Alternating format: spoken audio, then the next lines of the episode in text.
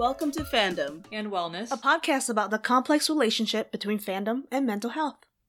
Disclaimer We are not psychiatrists or psychologists. We are just fangirls with a vested interest in mental health. I'm Arkita. I'm Jenny. And I'm Danielle. Today we have Whitney Newman on to talk about drag. Hi, everyone. Hello. Hey. So we'd like to ask all our guests what pronouns they use. The three of us use she, her, hers. And your bio says that you recognize yourself as a um, shape shifting space lizard. Yes. So, what are your pronouns? I use they, them, or she, her interchangeably. It's like she, her, and kind of like the gay usage, like the drag Mhm. usage. right, exactly. Or they, them is safe either way. You know? Okay, perfect. Or you can call me he, but I probably won't realize you're talking about me immediately. So- Okay. All right. Good Well, to know. As the only one who might recognize as he on the podcast, then maybe you'll you'll know. so, uh, thanks for coming on, Whitney. Uh, No as you know, I asked you uh, to come on. We've known each other for a long time through a band that we both oddly follow around, uh, the World Inferno Friendship Society. Um, Whitney has made me several uh, onesies, which are super cute. They're on her Instagram. Um, and we'll t- we'll talk about it a little bit later. But I know that you and I both uh, suffer from really bad burnout a lot of the time yes. um, because we're both like hardcore designers who will work throughout multiple days straight. Um, Mhm.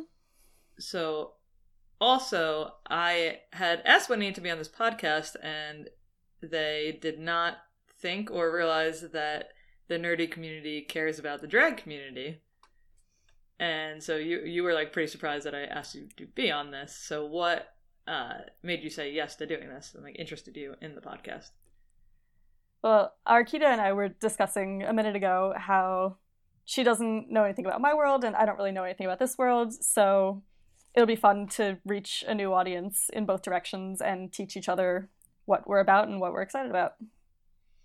Yeah, and the two communities have more in common than you would think, probably. There's a lot Yeah. of overlap.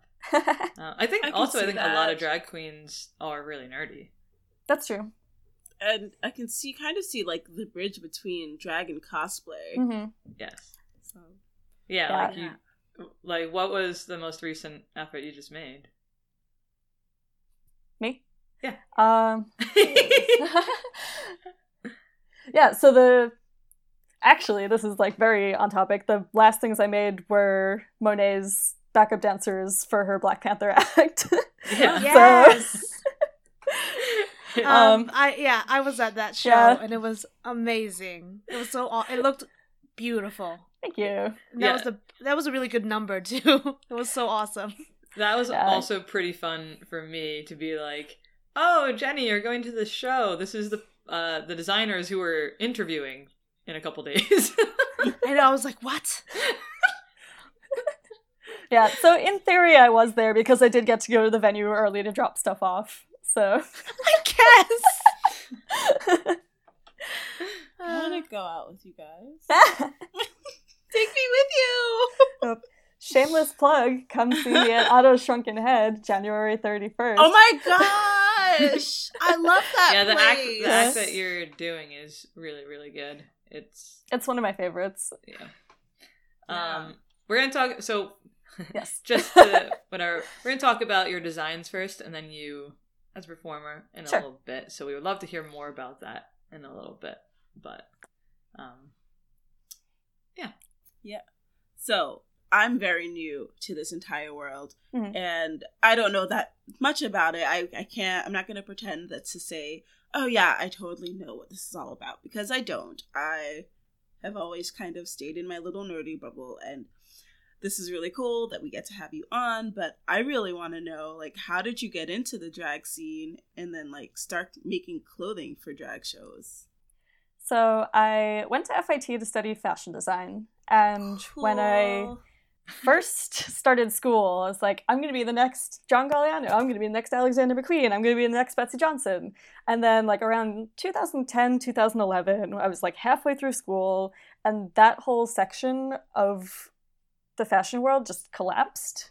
Oh yes, Like, I know that collapse all of- that you're talking about. All those people like had mental breakdowns or died or went bankrupt. So like and then fashion got very safe.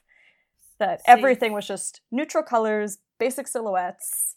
Like it was my professors is what were it was. constantly telling me you have to tone down your work nobody's going to want to buy this this isn't going to be sellable to any of the stores like i got into a fight with one of my professors once when i was doing a bridal class and i wanted to do a pink wedding dress because i don't like white I want like, a pink wedding. Dress. Yeah dress. and that's a big trend and i brought her in several clippings from like various celebrities in the past year having pink wedding dresses and she still wouldn't let me do it. So it was at that point that like i was very close to just like dropping out of school like a semester and a half before graduation because the professors just weren't understanding what i was doing at all. But then for our last semester in school we do this internship program um, and so I just like went to the database and searched costumes, and this place, Screaming Queens Entertainment, came up. So I applied to do my internship with them. I got in. The school was very against it. They wanted me to work at like an actual fashion house. like an atelier or something like that. Yeah, but Yeah. so then I had like 12 friends working at Oscar de la Renta getting coffee. Meanwhile, I was working in this weird basement in the East Village, like actually making showgirl headdresses and repairing sequins on dresses and like networking and meeting all these people. And I'm the only one I know who actually got a job out of my internship. yeah. yeah, that I, that's a tough, difficult things. I I do also work in fashion and know Mhm. the whole internship thing. I did my my senior year internship in an at an intimates company, but I did Mm. another internship at like a couture place, and it really was just like running errands and organizing, and I didn't get to have that much hands on, Mhm. which I feel you know you miss out on a lot of. Yeah. Yeah, So mine. I did. I did mine at uh, Malia Mills, which is like a niche uh, swimwear uh, Mm. and sportswear company. And I mean, I I definitely d- like the interns did like a lot of, like the cutting and things like that. Not really any coffee getting, at least. Yeah. but it's just so much cooler to be able Mm-hmm. to work in a in like the exact industry that you are Yes. now in. like that's amazing. Yeah. So that was my first introduction to that. And it was basically, I was the only employee. Like, it's very. So the business is run by former drag queen. Her name is Misunderstood. So she like doesn't really do drag anymore. She just manages everyone else.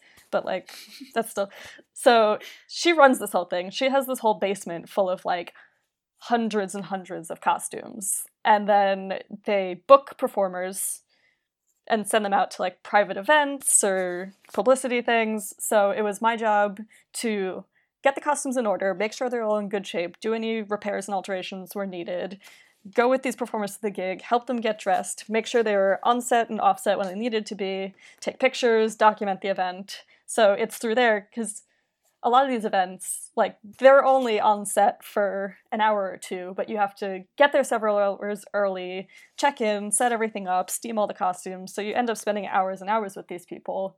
And so that's how I got to network with everyone in the business and then found out that there was this hole in the market that like there weren't that many people making costumes for these performers in New York City. So then once I got a couple of people who noticed what I was doing and started getting work for me, then it just kind of snowballed into where I am now.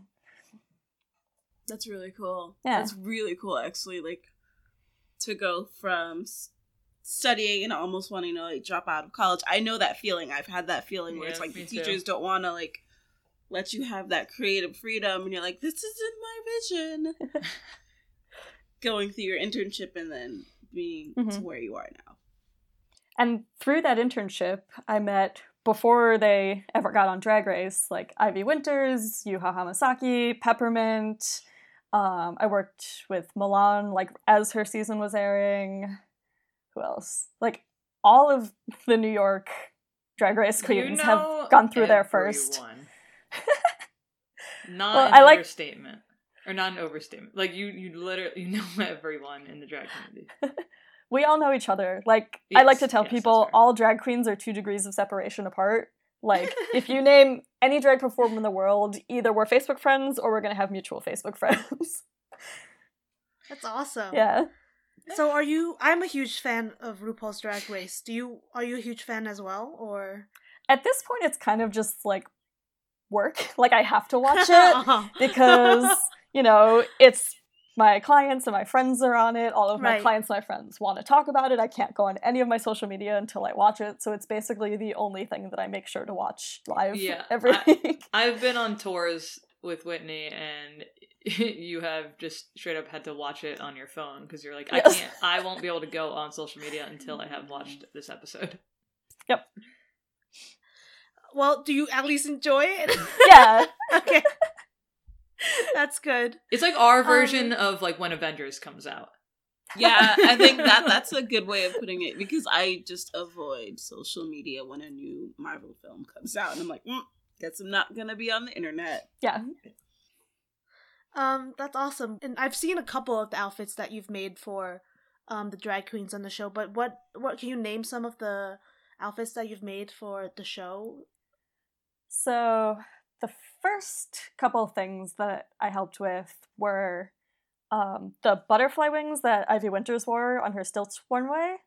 Oh, Which yes. That was actually one of my internship tasks that I got hours for in school was so she was one of the big drag costumers in the city before she got on the show. So she was making those for Screaming Queens, and then it was like part of my internship hours to go help her. There were six of them originally, and it was her, Sahara, Yuhua, Logan Hardcore, two other ones, I forget.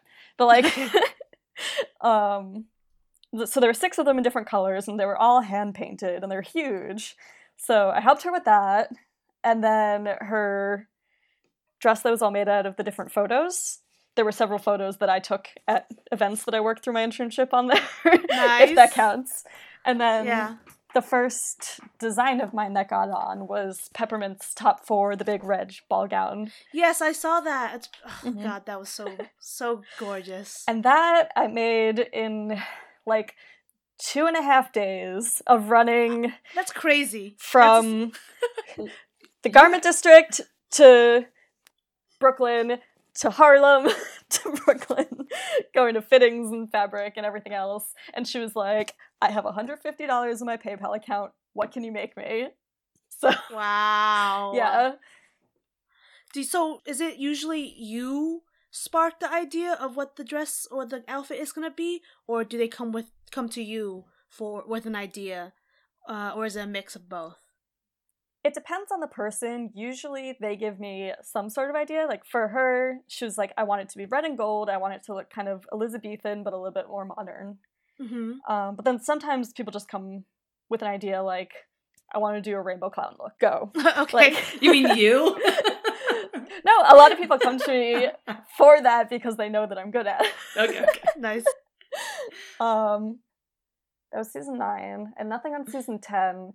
I started working with Monet after the season was filmed, but before it premiered. Okay. So I made some of her stuff for some of like the premiere events, like Sure. red carpet things, but there was nothing on the show. And then so far on the current All Star season, I did her entrance look, which Yes, I saw that. hasn't gotten very good reviews, but it's I, oh, okay. Oh God, it's it's so cute, but it's like not like extravagant like Yeah. people expect it to be. I guess. Well, it's funny. I had made her two other things that she had said she was going to use for her entrance, and she didn't use either of those. And she used this other Oh. thing that was originally for a tour she was doing. So I don't know Interesting choice. then I don't know. What made her choose that, but whatever. I I still think it's cute. It's not what I would have chosen, but I'm not unhappy with. it. uh, yeah. And then I made the same episode, the little blue cover up that went over her sponge bodysuit. Um, which that was fun because she didn't give me the bodysuit. She was just kind of described what it looked like and was like, make a cover up over it. Hopefully it fits. Oh my God. um, and then I did when she did her top two lip sync. It was like a little mermaid bodysuit thing with a skirt that tears away. that that was one of her old tour costumes that she just brought as one of her lip sync outfits. And then I did her funeral dress, which that was funny because she gave me the prompt for that and she said it's a campy comedy funeral themed acting challenge. so then when I saw what the challenge actually ended up being, which it was for those who haven't watched the show, it was a roast of Lady Bunny, who is one of the major fixtures of like the 90s, early 2000s drag scene in New York City. Um, was roommates with RuPaul back when they were first starting out. So she's, you know, legendary in the scene. There's a lot of jokes about her being old and not relevant Well, anymore. yeah. So like they literally had her on stage in a coffin. Yeah, Well- roast at her saw that. funeral. Super cute. At her Yeah. funeral, yeah. Oh. Wow. Okay. So I I made her a couple other things. We'll see whether they make it. I'm excited to see. Yeah. and then I have a couple of Uh. things on season 11 which I can finally talk about. Yay! which they just announced the cast earlier today. Uh, So- yeah, Yeah. please talk about the Janelle Monáe outfit.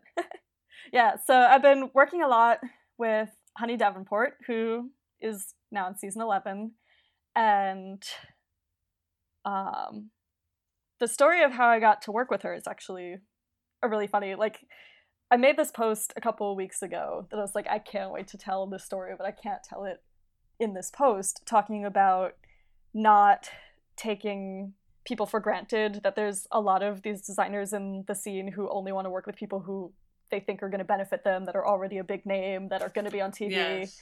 But I'm like, you never know who you're snubbing, who's going to be famous later. And the way that I met Honey was her manager, who manages some other of my clients, messaged me being like, hey, Honey's doing this pageant in like three days. Her costume designer had, I think it was like a stroke or an aneurysm or something, was in the, in the hospital in a coma with all of the half finished costumes still in, locked inside his apartment and nobody had access to them and they weren't finished and there was no way to finish them. So she was like, I have no time, I have no money, I really need something for this pageant. Can you help me? I know it's a stretch, but I, I just, I'm really desperate, please. so I was the one who said yes. Somehow I turned out a dress in a day and a half, sent her on her Some- way. you know those. Uh, This, this is that not can happen. somehow. Yeah. This is like a typical behavior for you. This one was especially Okay. it's like we bought the fabric, I got home, I sewed for 10 or 12 hours straight and dropped it off the next night. Oh my god. Um and then I think it was like a month or two later she got the call and then at that point I was her go-to designer where she was like I want you to have first pick of any of these themes that you want to work with because I trust you and I appreciate what you've done for me and I really want to pay you back for helping me. so Aw, it, that's yeah. so do you think that's how it's going to be during the season as well? She's told me that that's awesome. Yeah. This was like, I want to get one of my pieces on these red carpet events because those you get better photos from than the ones that are actually on the show. So, so we'll see. That's so um, exciting. Yeah, but the Janelle Monáe one was we had talked about it before she left for filming, and then that was the first thing I made for her when she got back. And um, she wrote this whole thing on Instagram Yes. about um, honoring women, honoring trans people, because you know, honoring bodies that are usually rejected within the gay male community because that's definitely a thing. uh, and she's great. She's a true activist for women, for trans people, for people of color. Um, I don't know if you saw, there was this whole thing where the bar that she was working at, the manager was texting the event manager that he didn't like that there were so many black people on the flyer because he said it yeah, so he says, I need you to change the flyer. It looks like we're promoting Black Night, and that's bad for business. Oh my god. So she found out about this and got on stage at her show, riled up the crowd. Hi, how's it going? Is everyone ready to see me perform? Are you excited for this party? Well, guess what? You're not going to see me perform because I can't perform here anymore. Explained what had happened, dropped the mic, walked off the stage, and most of the room followed her. That's fucking amazing. Wow. Yeah, that's amazing. That good for them queen. and good for her. That is Yeah. amazing. I mean, so do you want to talk about just in general, um, kind of racism in the fan base of drag of the drag community? Yeah, I don't know what it is about this fan base that brings out these reactions to people, but you know, I saw a week or two ago, like on one of Monet's photos, where like she was wearing something I made, so I was like going through the comments, and then someone was like, "Oh, like you big ugly ape, you're never gonna win." Like, oh my god! What? Jesus! Like, and I don't know what makes people think it's okay to say those things. Like, the fandom is awful. There's something very toxic about the Yeah. fandom, and I'm not sure. It well, you can you see that toxicity in like um nerd fandom, Yes, Sometimes you yeah, see it gatekeeping and everything. but I think it's a the audience is very young. I think also, so they don't quite know. They haven't learned a lot of things. Hmm. Some sometimes they're just like privileged white women who just love watching drag queens, but only white ones, or you know, it's yeah, like, like, I like I was seeing a post that um I believe Bob the drag queen made Mhm. about how only do they go by them or she or do you know She. she so so only she so only she and RuPaul have over a million followers Hmm. whereas there are like tons of like skinny white drag queens who have over a million followers Yeah, I was surprised. Last time I checked Monet's page, she had less than 500,000, which I was shocked. yeah So, I don't know. I can't explain it. I don't agree with it. It's definitely a problem. Luckily, yeah. a lot of people have spoken out about it. Um, Asia O'Hara, who was on season 10, did this whole statement. So she made top four, and she felt like she was very victimized by this whole racist fan base thing. And apparently, people were sending her death threats and like threatening to that's light her on fire.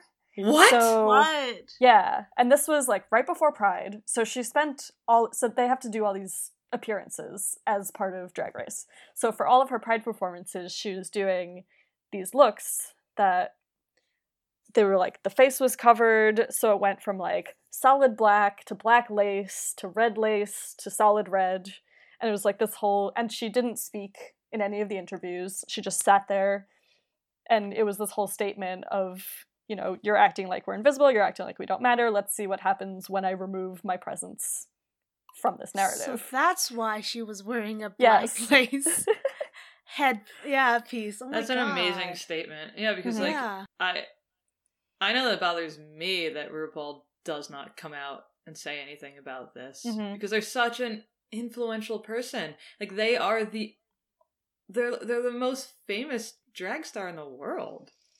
Yeah. Like like like I it's it, it's it's very uh, odd that they would not come out in defense of other black drag queens to be like this is Mhm. not okay to treat them like like like token people on the show like and Yeah, to be like a openly like overtly racist towards them on their instagrams and like that's in a lot And RuPaul has even, I believe, defended performers who perform in blackface. oh my god Yeah.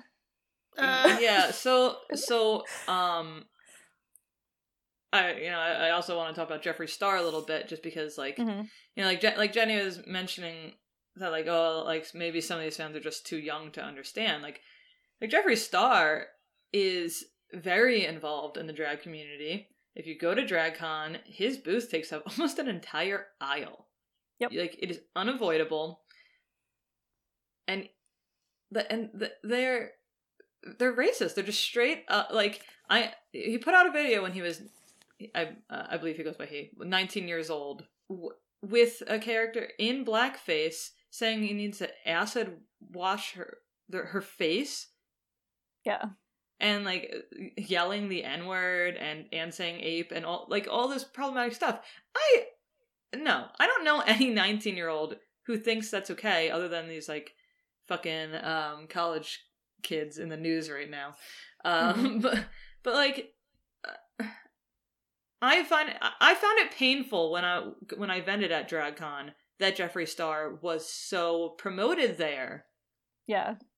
And like you said, Especially in oh, go ahead, Jenny. like they have they have very young fans who are going to be influenced by how And like yeah, oh, what and, they uh, see. And what I was trying to say was, I'm sorry, like he he issued an apology, but it was an apology that was basically like, "Oh, I was young, I didn't know any better." You know better Mhm. when you're 19, not to have a video of someone in blackface. But Mhm. even I- to say I don't know any better is the wrong. That's way not of an putting it. apology. It's to Yeah. say it's not an apology. It's just you excusing your own behavior. You should come out and say, "I've learned from this," or "This is what I've done to change," or "This is what I've done to better myself." Well, I think they did, but they "Oh, but they said but they still said, "Oh, I was I was young." It's- it's I don't kind of care. like- there are enough people in the world designing makeup that this person does not need to be famous. I don't think they've learned either. So like, Like That I don't think so either. like, you know what really bothers me a lot? Um i'm i'm out. I'm bisexual. Um one of the things that does bother me a lot within like the queer community uh, the lgbt community just in general is how racist it is. And that's why i tend to only surround myself with other queer people of color as opposed to more white people because when you think back to how gay rights started it was by a Mhm. black drag queen. And i'm just like what are you all doing? Like you wouldn't be you wouldn't have the rights you have today and you would definitely not be able to be able to live this life had it not been for marsha johnson. So like take a step back and really look at your history before you you partake in such toxic behavior because at the Mhm. end of the day it's just going to make things worse for everybody Yeah, and like Yep. that's so that's something like I really loved about uh, to bring it back to your designs, uh, like Honey Davenport's post that she just made on her page, like in in the the pussy pants, um, because originally she was talking about um celebrating women Mhm. and the female body, and there was a lot of commentary on there saying like, well, like what about trans women and, and whatnot? And Yeah. then and then she made a follow-up because she her her instagram is is like a three series so like there's obviously going to be more posts anyway like it's coming it's coming. You know so uh it, it was just like a very inclusive hmm thing for her to be saying like like basically saying like the, the drag community needs to do better by the lgbtq community.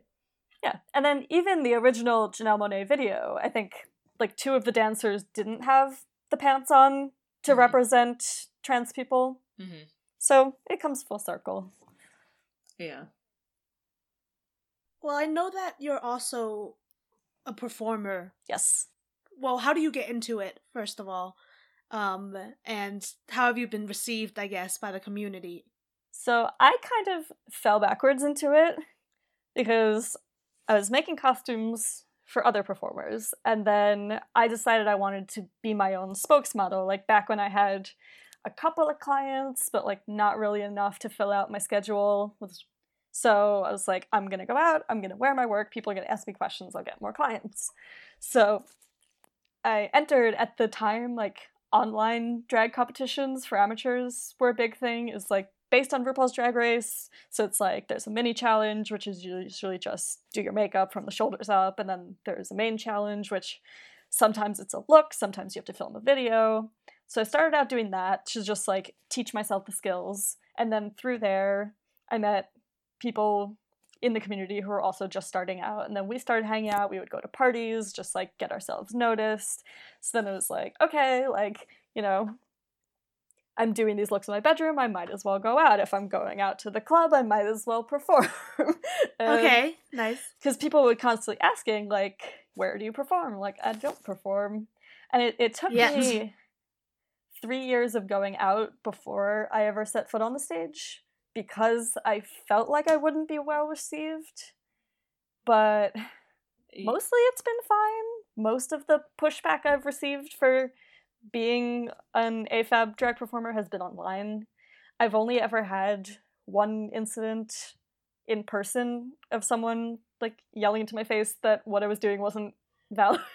Wow. And they were very drunk, and I think they were just mad that like they felt entitled to the prize money That so Oh, it It was, someone comp- else performing. yes, I, So I it was- a crowd member. it was a competition. There were somewhere between 14 and 18 contestants. There was myself and my drag sister, who's also an AFAB assigned female at birth performer, and the rest of the contestants were male.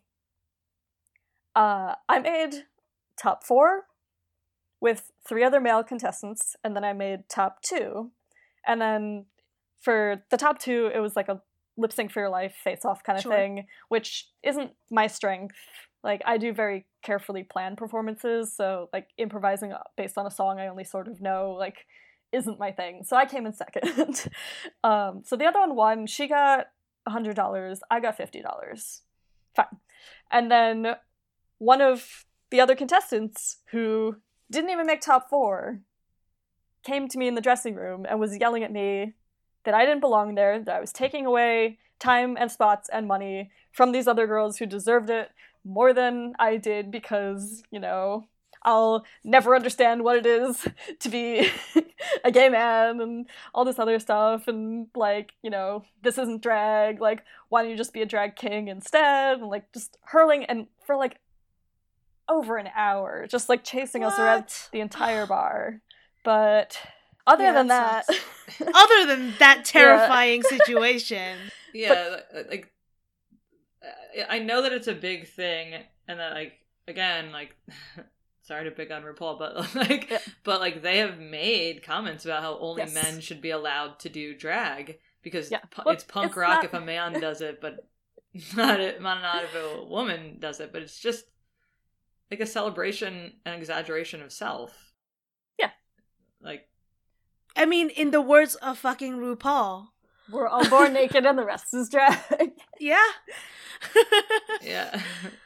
um. So, So, and- ha- sorry. Go ahead. No, it's okay. I was just gonna, and again, I know that because I've been Facebook friends with you for forever. Um, I know that you're very vocal on your page about yes. being an AFAB performer and that everyone should be allowed. And you also don't like being categorized as a bio queen. Uh, Mhm. so can you talk about that a little bit more, like what a bio queen is? And Yeah. Yeah, I'm not familiar with what that is. So, a bio queen, which we're trying to move away from using that term, is somebody who's, quote, biologically female who performs as a drag queen. But the reason why we're trying to move away from using that term is because biological gender isn't really a thing and like to say that someone's biologically female like if there's a trans guy who's doing drag and then you're calling him a bio queen you're basically calling him a woman. Or and then you're saying that trans women who are doing drag aren't really women. So you know just call everyone drag queen. If you need to specify for like intersectionality purposes you can say you know afab performers you can say female and afab you can say non-male. Like whatever makes most sense in that context of how you're grouping people but i don't think it should be a separate category of performer just label based i think if you're doing drag you're a drag queen you're a drag king there doesn't need to be any differentiation based on your genitalia yeah, because like you have told me many times that you have th- that you talk to people and they don't recognize you at all out Yeah. of drag. And then they're like, "What? That you you're who I was talking to?" yeah, yeah, like- I yeah, you look completely different. when I first started out, I was really scared to like tell my clients that I was doing drag because it wasn't as well accepted back then for AFAB people to be drag queens. So like I had two Facebooks, I like went by two different names, I didn't tell them, nobody knew. I was tried very hard to make people assume that I was male when I would go out and drag just because like I didn't want to be clocked as like, "Oh, you're a real girl, aren't you?" And then just be like, no. Like, well, yes, you are. It's like, I don't want to have to like give you a whole lecture on gender theory at the club when you can't even hear what I'm saying anyway. um, but like, luckily now I've found a whole community of like mostly trans and AFAB performers who, you know, are very accepting and very enthusiastic of just whoever you are, do your thing. Cool.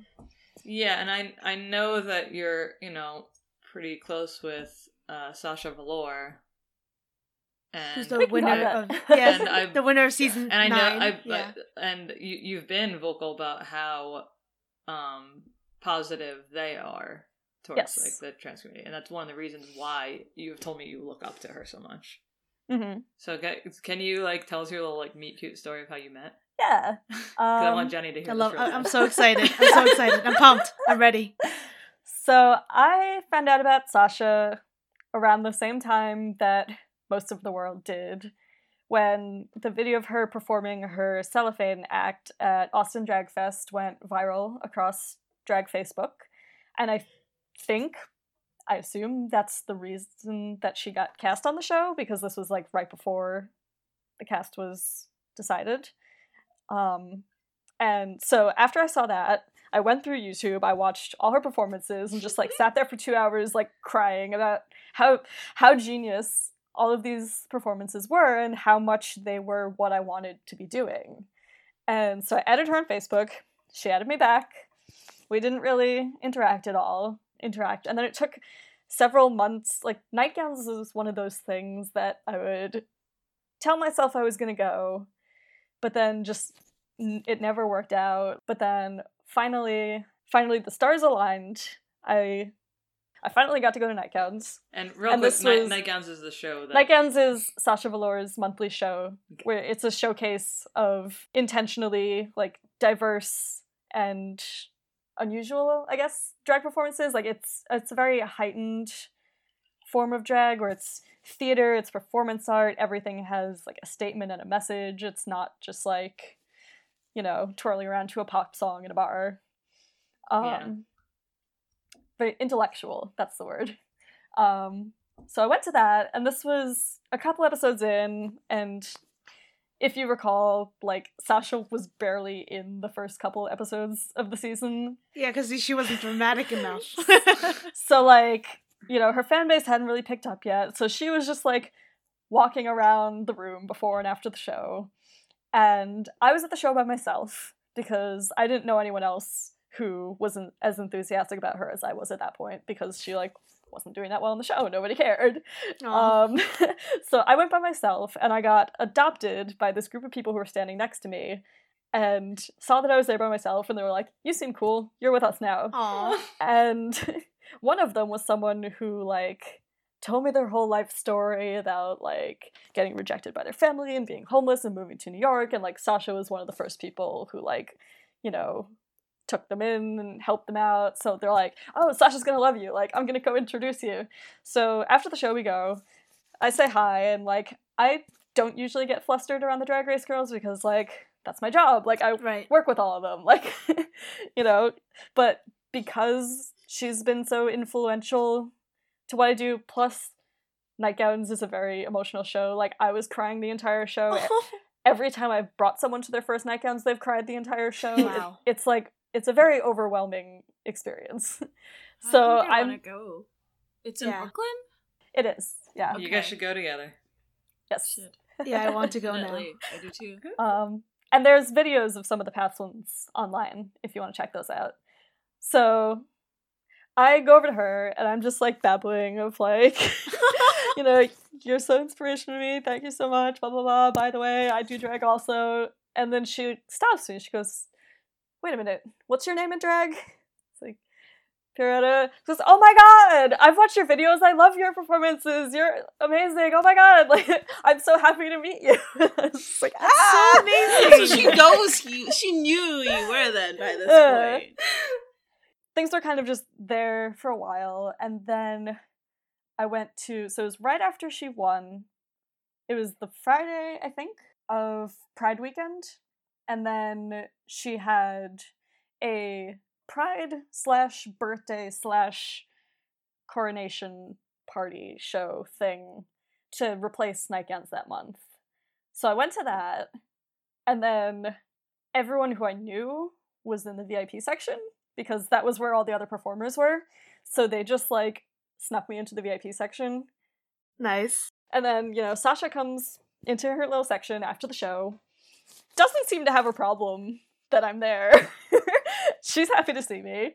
I Mhm. asked if I could have a photo with her, and she was like, "I told everyone no photos, but for you, sure." Aww. so we're taking our photo, and then I'm telling her about how much going to nightgowns for the first time a couple months back affected me. And I'm telling her about one of my acts that I had created based on that experience and what I had learned there and what I wanted to take from it, and how to put the essence of that show into my own drag because at the time of that show, I was kind of in this weird in between state of like kind of being too weird for the scene that I was in and like not sure whether I should like go more mainstream with what I was doing to fit in or if I was just like too weird and I shouldn't even try.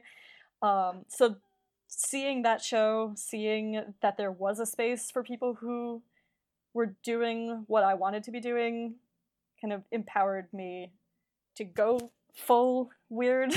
Yeah, your with what I acts are was doing. so good, so I'm really happy you stuck with that. yeah. when I look back at what I was doing when I first started out, like I would never do some of that now. I was like trying really hard to just like fit in.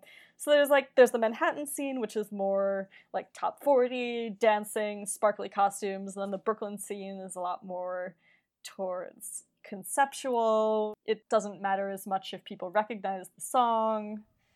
Which that that's- sounds like a good description of Yeah. the boroughs. Yeah. um, so the act in question is like me wrapping myself in electrical tape for four minutes.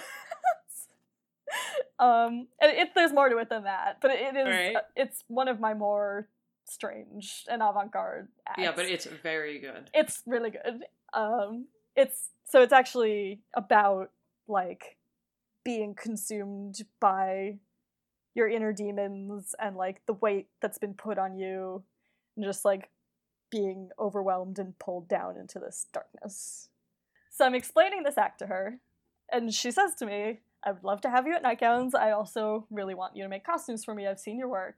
And then, so here's going back to what we are talking before You're screaming in your Um, head.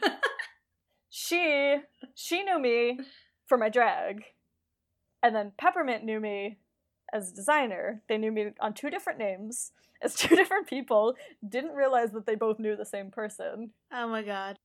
until like months later like a parent trap situation Yes. going on. well you know what they say it starts with sleep deprivation and ends in a double life oh my god. okay, god damn it. um so this was summer 2017 i think so it took until october i get a message from johnny velour who is sasha's partner and business partner who like helps her run her empire and um, says hi like sasha would love to work with you on this thing that we're doing. Would you be interested? It's like yes. So like they didn't say anything about what it was and it turned out to be this film project which at the time i was like she she doesn't know who i am like there i'm not anybody in this scene like i'm probably going to be just like in the background of a crowd and then i get there and the only characters with names are Sasha, Peppermint, and me. wow. And everyone else is like ensemble. And then at the end of that, they were like, oh, by the way, want to do nightgowns next week? and then, I feel like I- I'm I- gonna start crying for you. Even though I know all this already, I still don't. It's so awesome to hear you say. so my first reaction of what act I'm going to do is the one that I was describing with the electrical tape. But then I switched what I was doing to this other act. So tell you about that. That's that. my favorite act that you do. it's my favorite too. So it was originally conceptualized after Trump got elected. And just all the feelings of this is the person who's running our country. Like, we have a sexual predator running our country for us, and like, this is our life now. And just like all the anxiety with that, So it's to You and Your Hand by Pink. And there's just all these different layers. It starts out in a black coat, and I have like a little like pepper spray that's actually glitter hairspray. Um, so it's like I'm walking around at night, get to the club, take the coat off, and then I have this red dress that's covered in white handprints.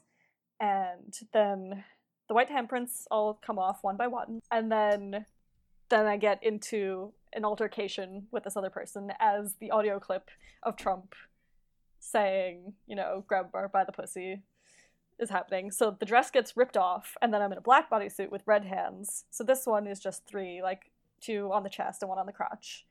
And then that's like, you know, the deep dark moment of like feeling violated and beat down by what's happening. And then those come off one by one. And then at the last bridge of the song, the black bodysuit comes off to a nude bodysuit, and then this has red X's where the hands were on the previous one, and then it says, Don't grab me. So it was originally about that, and then, you know, this is now a year or two later. So now all the Harvey Weinstein stuff and the Me Too movement is happening. So then I kept the mix the same, but then one of the big things that Sasha and Nightgowns in general are known for these video projections that Yeah. make the show more immersive and heightened than just like one performer on a stage. So I made this whole animation with the hands that correspond to my outfit, but then at the bridge of the song, it turns into a slideshow about like the whole Me Too movement. It starts out with talking about Trump, and then it goes into talk about Harvey Weinstein, and then it talks about like you know, this is only a symptom for what's going on in our society in general, and what does this mean for the future? It just keeps building and building, and then at the end of the act, then it just flashes like full floor to ceiling screen, like "Don't grab me." Yeah, I was super emotional watching just like a video, like the video clip of that. I was like mm-hmm. screaming. so it's it's so so good. Thank you. I was gonna ask what drag meant to you, but I think you just described Yeah. what drag is to you. Yep. So That thank you, thank my- you for doing that. Yes, of course. And that was my favorite thing about doing that show was like aside from the obvious, you know, being in the most prestigious drag showcase in the country, maybe. Oh, well, was the audience was screaming. Yeah, but my favorite part about it is first of all that you have this opportunity to take whatever you're doing and bring it to its most heightened form. And they will give you whatever space and resources you need to do that. And then the second thing is that it's not a bar, it's not a club. People are there specifically to appreciate it. as yeah, it's expensive to get into, as isn't it? Like it's Yeah. not a normal drag show. Yeah. hmm Yeah, it's seated. There's no house music. There's no, you know, lights. There's no, you know, crazy bar, dancing, anything. Like, people are there to watch what you're doing. They're not distracted by anything else that's going on in the room. And they're there to appreciate and welcome whatever it is that you're bringing to them. Which, you know, at a normal drag show, sometimes you have to fight really hard to, like, even get the audience to pay attention before they'll even give you a dollar. Yeah. Ugh. Yeah. Yeah. Um and so so I've gone to a couple of your performances just like at bars with you. yes. Um and you are you're known for two different things. The first one, which I want to talk about first, is the um your transfer your transformation outfits, which Mhm. you were just describing with that. Do you have any others that are particular favorites of yours? I know Jenny loves the Magikarp one. I don't have a Magikarp one. You did I a made a magic Pokemon. You did a Pokemon Oh, yes. one, like It was Caterpie Long time ago. Metapod Butterfree. oh, okay, yeah. Yes. yeah, so that was actually the first act that I ever put together. So the way that that became the thing that I was known for was so as I said earlier, I was doing these online competitions and there were, I did a couple of lower level ones and I did one that was like an actual legitimate pageant that happened to be online. And there was, you know, presentation, which is just like there's the theme, you dress for the theme, you introduce yourself, and then there was, you know, evening gown question and answer. There was a lip sync category, and then there was a talent category, which like talent implies that it's not just you lip syncing. So it's like I don't know, like I'm not really a performer. Like at this point, I had never been on stage before, so it's like I don't know what my talents are. And then one of my good friends was like, why don't you do a fashion show? So my talent video ended up being it's a lip sync, but it's um so the song is Grace Kelly by Mika, and in the song I remember that Yes. song. So in the It's been a song, while. he mentions all these different colors. So I had it starts out in a black and white outfit, and then there's you know brown, red, blue, purple. Forget. There was I think it was like nine different looks, and then it ends with a rainbow look. So like the video is just cut to all these different colors throughout the video, and it's like all edited together. So it's like it's it's a lip sync video, but it's also a showcase of all my different costuming. So then that became my thing. First, first it came out of insecurity of I don't think I'm a good performer, so I'm gonna put as many reveals and tricks into th- three minutes as I can to distract people from the fact that like I can't dance and I, don't, and I don't know what I'm doing. But then it also became this thing of you know I'm a costumer, so I'm gonna fit as many looks as I can into this three minutes to show off what I can do as an advertisement for myself. But I It's feel like perfect. that is Yeah. also a performance Yeah. to be able to Yeah. transform on stage while performing. Well, it's funny because I viewed it as a crutch for a very long time, but then I was talking to a friend of mine who, you know, just wears a little skimpy bodysuit, but then is like doing backflips and flying across the room. Like she works as a gymnastics teacher during the day, so like that's her thing. She's like doing backflips across the bar, and then I was I said something to her like I could like never do what you do. I can barely like twirl around in a circle, and then she was like, "Yeah, but I could never do what you do. Like I don't know how you come up with that." Exactly. then- yeah. So then that's what made me realize, like, oh, this isn't just me like making excuses for not being a good performer. Like, I should lean into this and embrace it. Yeah. Yeah, that's that's such an incredible talent. So yeah. Yeah. So the Pokemon one came from I was making a transformation outfit for one of my clients where she does Cell Block Tango from Chicago and plays Oh my gosh. So she plays all the characters, and then each time it switches characters, she has a wig change and a costume change. So her name is Pataya Hart. She did this number um, for Miss Continental, which is one of the top drag pageants in the country, and she made, I think, top three or top five, but she won best performance for the night with that act. It's really good. um, so I was making this outfit for her, and it's a dress that flips down into another dress, and then that tears away, and then there's a bodysuit underneath. And then so it's like, oh, this is a fun concept. Like this would work really well for a Pokemon evolution with the three steps. Yeah. And Perfectly. so then I was like trying to think what I could do with that. And then one of my friends who does shows in Albany was like, by the way, we're having this Pokemon themed show. You should come. And originally it was just like, oh, you should come hang out. But then they were like, message the host and like, see if you can get a ride up there, blah, blah, blah. So I messaged her. It's like, hi, I heard you're picking up performers from New York City. Like, do you have extra would like to come? She goes, are you asking to perform? So I go to my friend. At, at this point, I'd never performed before. So I go to my friend and I was like, what do I say? And she's like, say yes, do that thing you were telling me about. so then I just like make this outfit, go do this show. My name is like at the top of the flyer.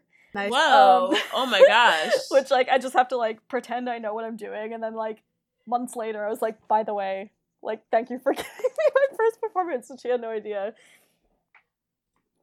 That's awesome. So, I mean, yeah. fake it till you make it. Whatever. Exactly. Yeah. Yeah. I, are there any other queens who really love utilizing your transformation outfits? Not so much. Monet really likes her tearaways, but that's basically just like you know, there's a big caftan or like a skirt thing, and it just like tears away into a bodysuit. Right. That's her. That's her thing. I've Um, I've heard she loves bodysuits. yes. Not to deflect from tearaways, um, or from what your costume designing, but have you ever like um been on Instagram and saw designer daddy yes. Yeah. and seen he yes, I love all of his transformation dresses. And I'm Mhm. just like, I want to be a child again, or I just want this all of this in adult size. Yeah. Please Yeah. make this an adult size. I mean, I think he does make them an adult size, but you know, Hmm. I think his wait list is probably Yeah, Yeah. the wait list. I'm like, when I Extremely get married, know where I'm going to when I get married if I want to look like a legit princess. Yes. I was just thinking about uh All Stars 2 and their uh two in one outfits. And honestly, none of them did such a good job except for Phi Phi O'Hara. Yes. Who God, but to Fifi be- is so she good. co- I love her Instagram. she comes she co- she comes from a cosplay-ish background. Yes. Like and Woo! yeah, and it like it transforms so completely and it was really good. hmm On her Instagram, she did like I think like a year's worth of Yes. like cosplay makeup of the characters. Mhm. It, wa- it, it, it was Of, well, of drag, but that included cosplay, yeah. yeah. Yeah. I mean, she did Well, she did the All Real Monsters, and I was like, holy Yes. shit! Oh my gosh. like I haven't thought about that in her oh my her Years. Bowser is like my favorite thing. Are there any uh, other queens that you like work with? Are there any queens that you work with that you don't make outfits for that you love and want to shout out? I know, I, I know, I know one that you, your best friend. um, yeah, so my drag sister, her name is Violet Tendency. She's Nice. Yes, she's also an AFAB queen, and she runs, which is the show that I'm doing next week. Um, it's called Not Gay as and Happy, but Queer as and Fuck You, and it is a trans POC gender nonconforming AFAB centered drag show that's like punk and alternative themed and it's the only one of its kind in Manhattan. It's a lot of the performers that we get there. It's their first time performing in Manhattan, that they're in their little Brooklyn bubble. So we're bringing something that Manhattan doesn't usually see. Here we come. Yes. and then what's especially cute is she tries to bring um, per show like one Manhattan performer to give them a chance to do something that's not top 40 that they wouldn't get a chance to do at their regular show. So it goes both ways. nice. That's great. Yeah. I, ju- I just will forever remember the show that you brought me to. That I I think Sasha Velour was hosting it at like some little bar. The one with the with the the Gandalf performance. What? Oh. no, Sasha wasn't there, but this was it was this like five hour long show. There was like a show. It was so It was so good. All five hours was- were the best thing I've ever seen Yes. in my life. um, her name is Vivian V. She had the show called Bordello. This was the show had been going on for several years, and this was the finale. So they basically brought back like everyone who had ever performed at that show. Every act was the most ridiculous, over the top So- thing I've ever seen. So good. It's still one of the best shows I've ever Who, been to. who, who's that performer that I love? Uh, what- Leave Alone? Yes, Yes. yes. That was. I think that was the best act I've ever seen. Yeah.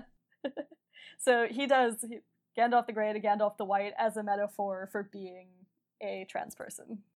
Nice. Okay, so we're gonna take a quick break for an ad and then we'll be right back.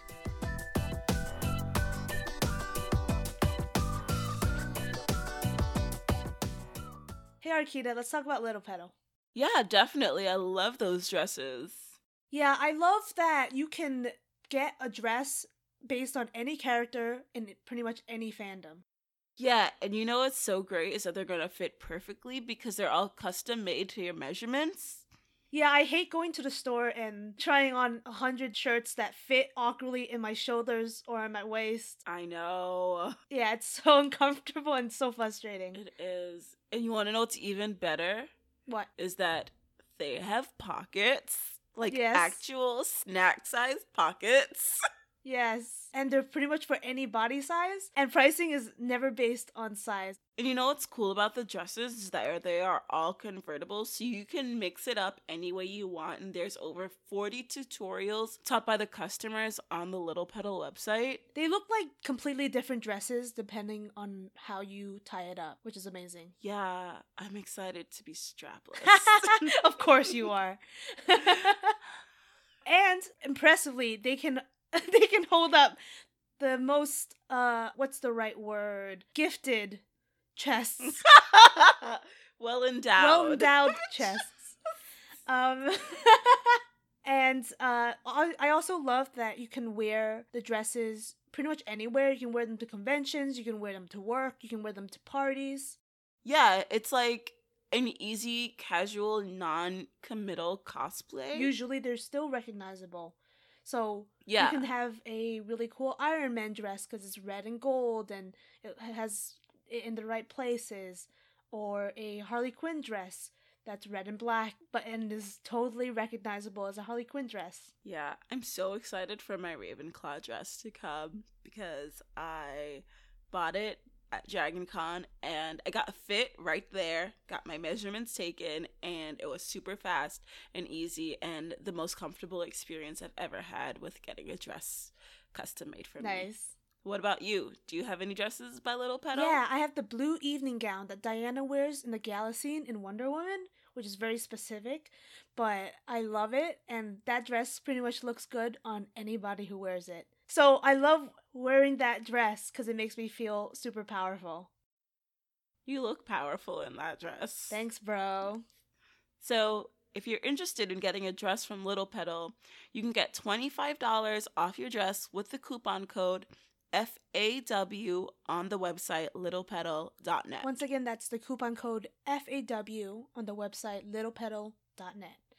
And their Instagram is Little Petal, their Facebook is Little Petal Dresses, and their Twitter is Little Petal underscore.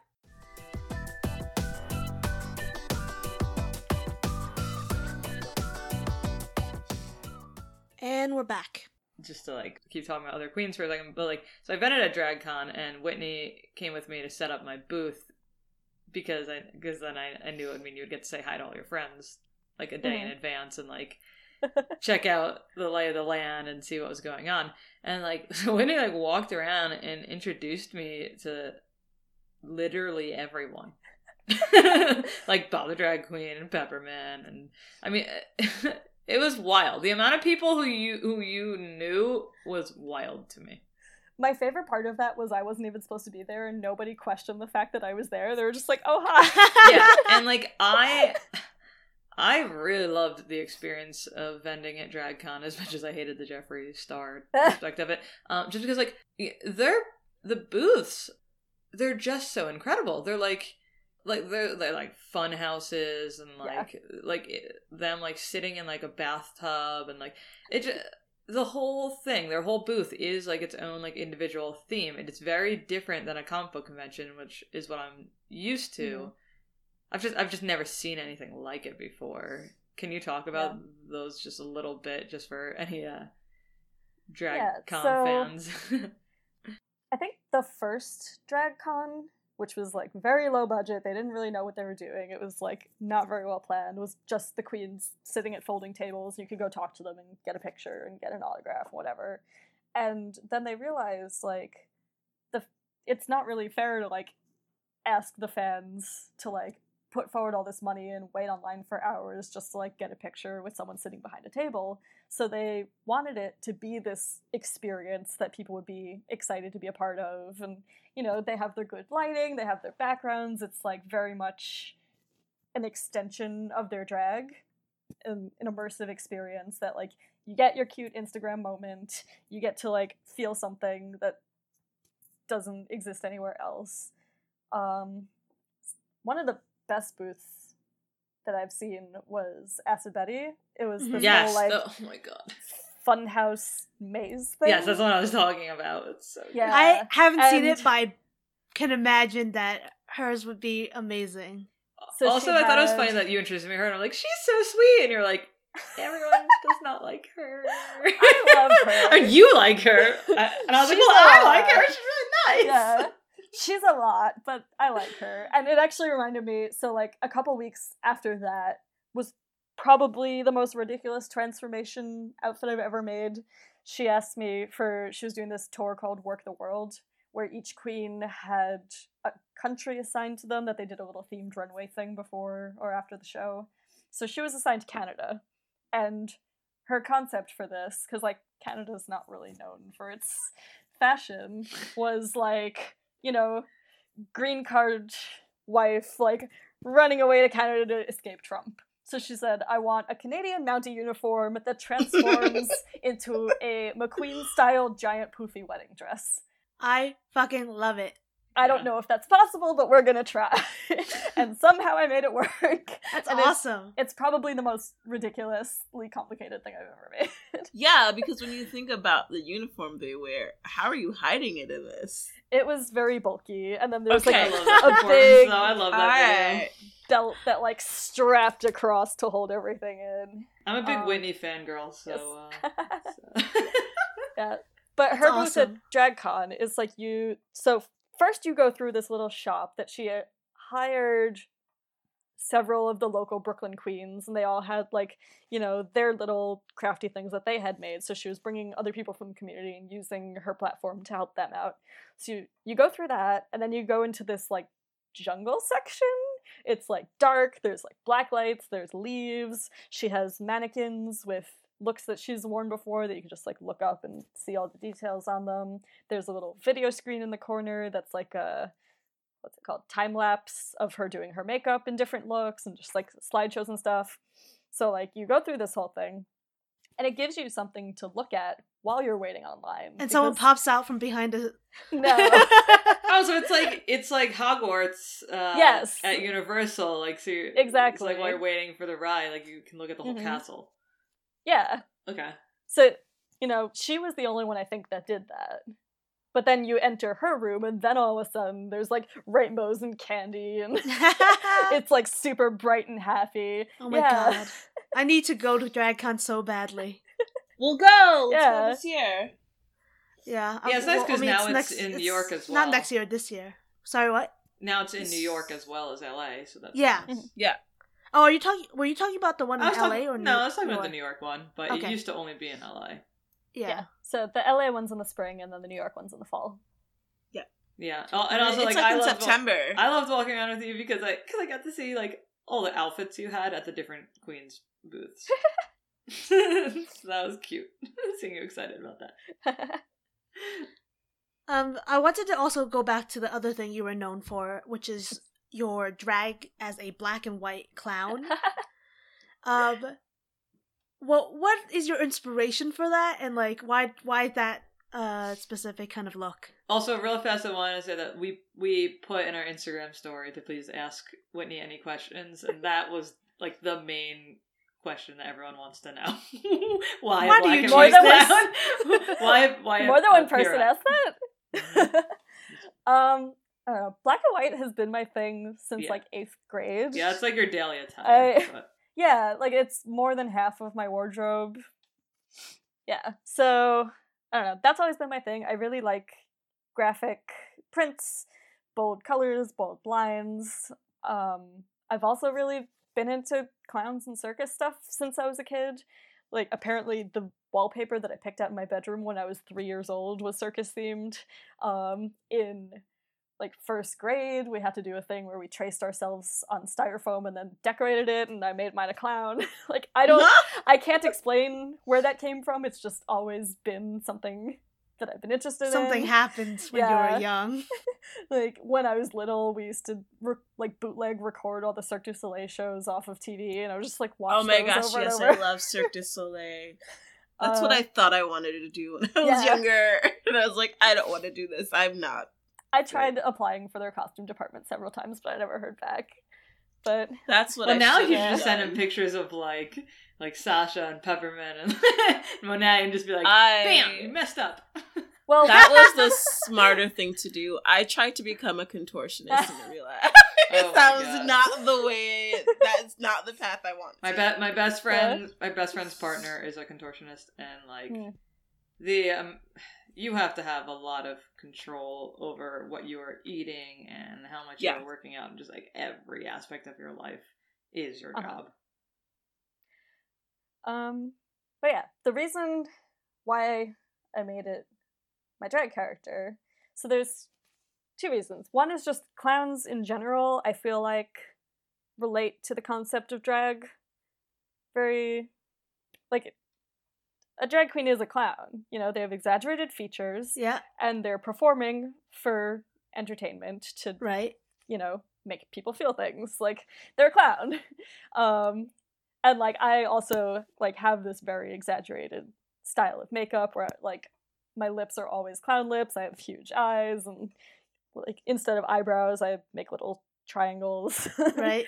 um so there's that and then there's also specifically the Pierrot clown, which first of all like is black and white, which is my thing anyway.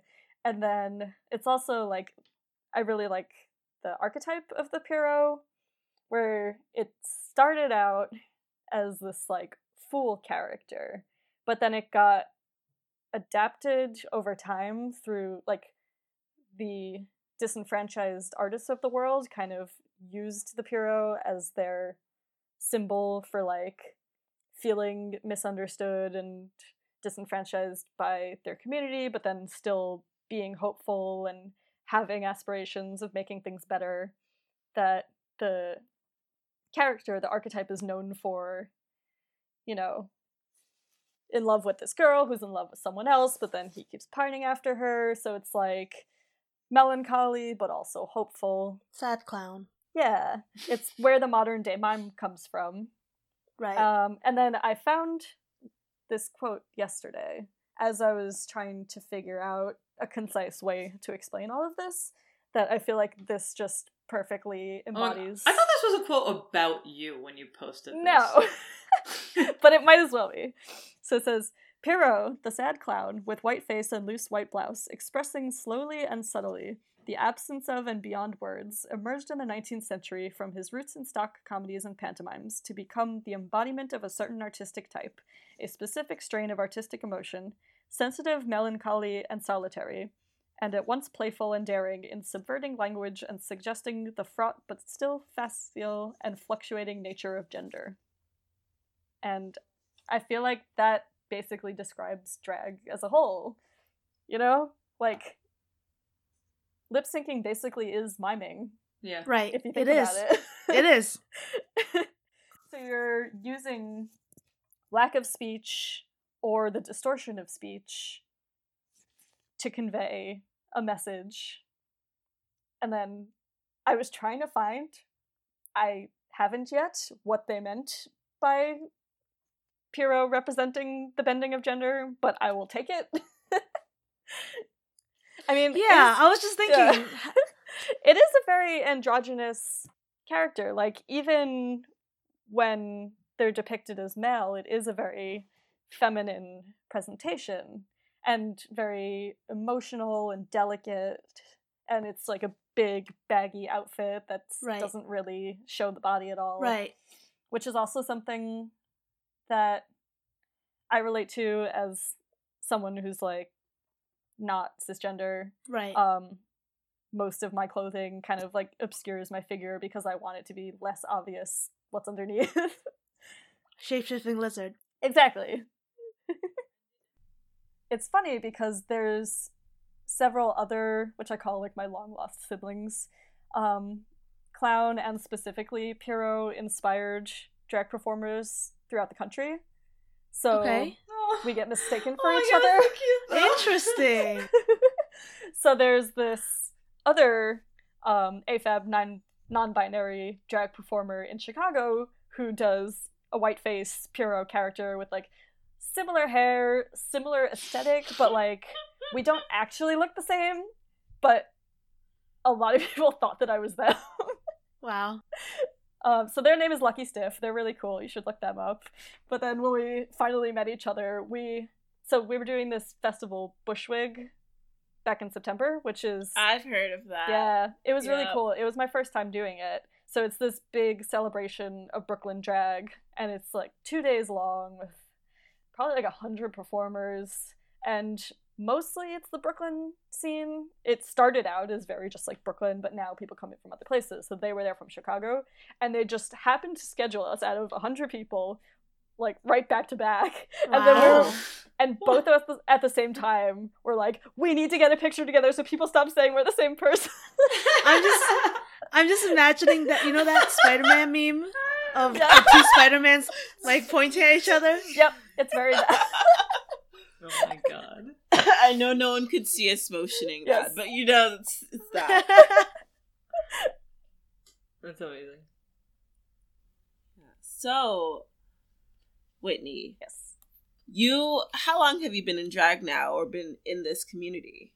So I just saw on Facebook a couple of days ago was the five year anniversary of the first time that I went out to a club in drag. Uh, I've been performing for a little over, I guess, like two and a half years. And then I was doing drag, at, like in my bedroom on the internet for like a year and a half before I started going out. But then this becomes a complicated question because Haven't you How been do you doing drag define- your whole, whole life? exactly like I can pull up photos as early as 2008 2009 which at the time was just me going I'm going to do a little dress up photo shoot to like work out my feelings but then it, like I look back on it and I'm like this was drag I just didn't know Yeah. what to call it at the time Well, what advice would you have for anybody who wants to start doing drag or like get into the drag community since you've you've kind of been doing it for Yeah. so long and it's kind of been your way of expressing yourself. Like Mhm. what advice would you give someone to get started on this? um practice practice practice just like sit at home play with makeup figure out what shapes work on your face figure out your look start out just like styling whatever you have around or whatever but like you know build up a wardrobe build up a character you play around with things see what you like and then just figure out where the drag scene is in your area and then just go in drag introduce yourself to people. It's a very close knit community, so most of the way to get into things is just through networking. Put yourself out there, support other people's shows, tell them what you're up to. A lot of cities have open stages, which are specifically for newer performers who aren't necessarily ready to be booked for an official show yet, where it's just you can show up, do a number, whatever you want, get the practice, and then just keep plugging at it. So basically, just show up.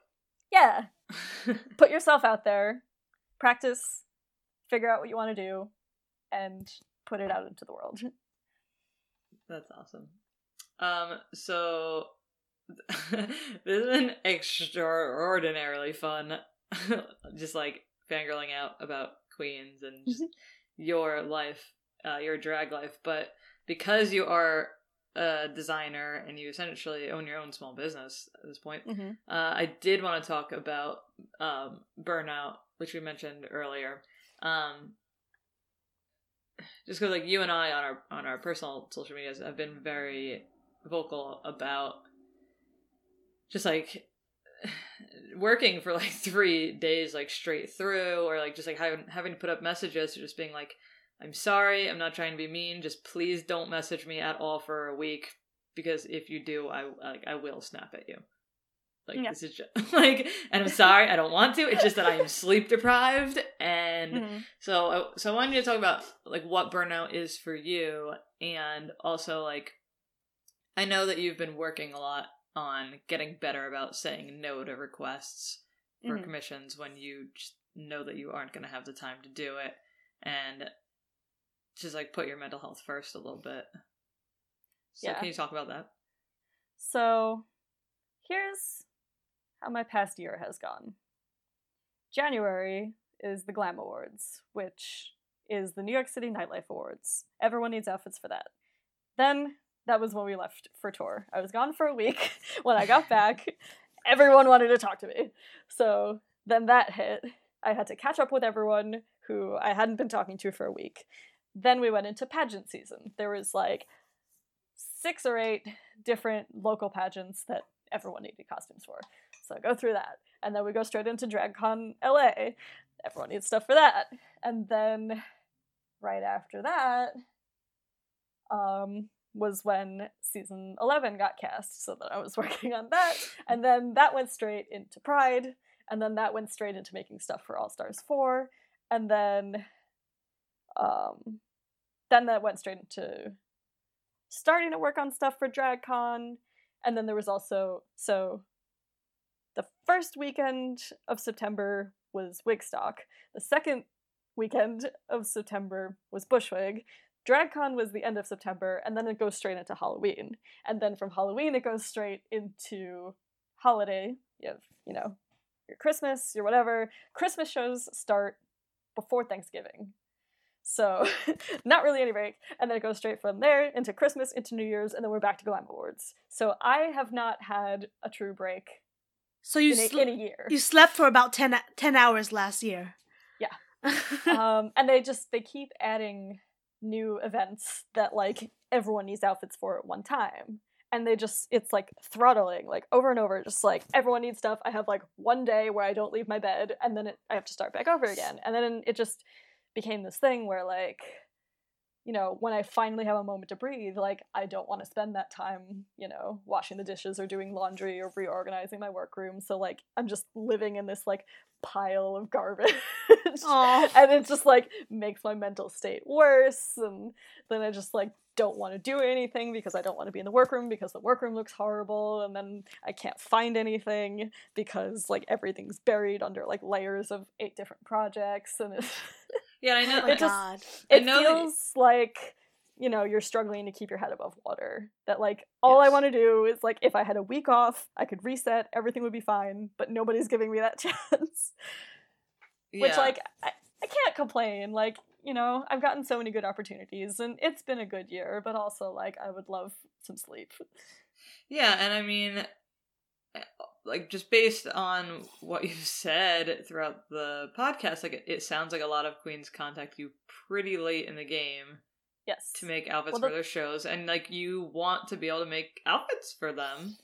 mm-hmm. The so then that means that is- you have to stay up all night making those the outfits. problem is it's just the nature of the industry like Yes. it's kind of unavoidable that a lot of these things get booked less than a week in advance Mhm. And then it's oh god i need an outfit for this specific theme i don't have one please help yeah, and just- there's no way around it yeah. but I know the that you've allowed. is oh, sorry. that we're all dealing with the same thing. So people in the community are a little more understanding than they would be otherwise.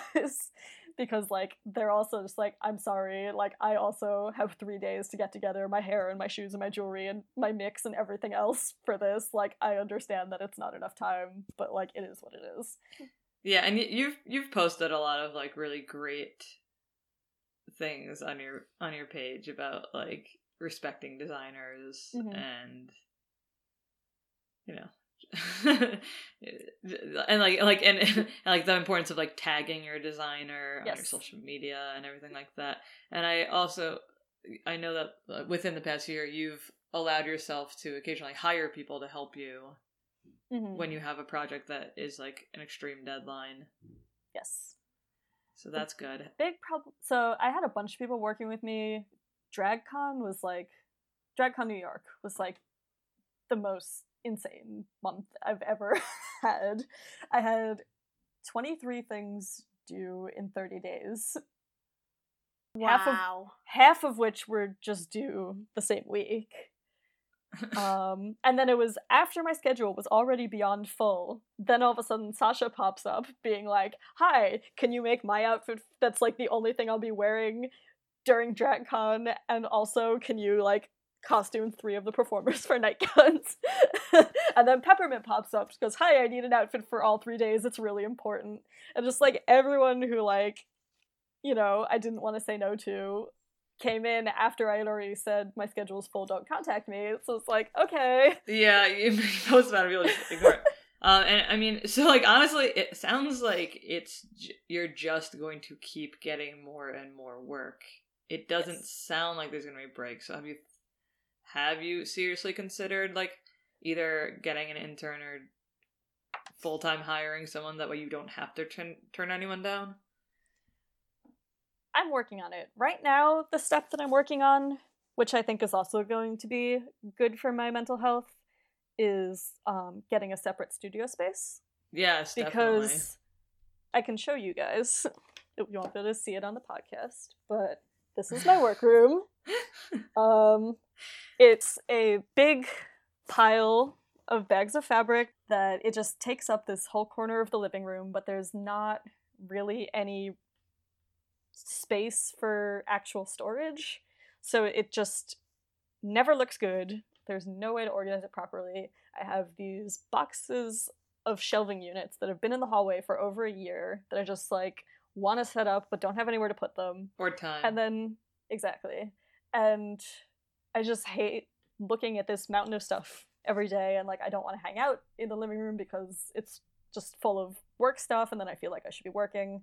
So I think it's going to be really good to have somewhere else to put all of that that I can properly organize it, that it can be there, I can separate my work life and my personal life a little bit and hopefully that'll help set better boundaries.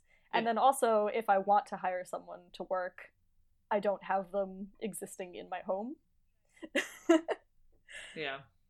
Definitely. I will say that as a designer as well, and I do work from my apartment, and my apartment is a studio, so it's all just one room. It's living room, bedroom, sewing room. Mhm.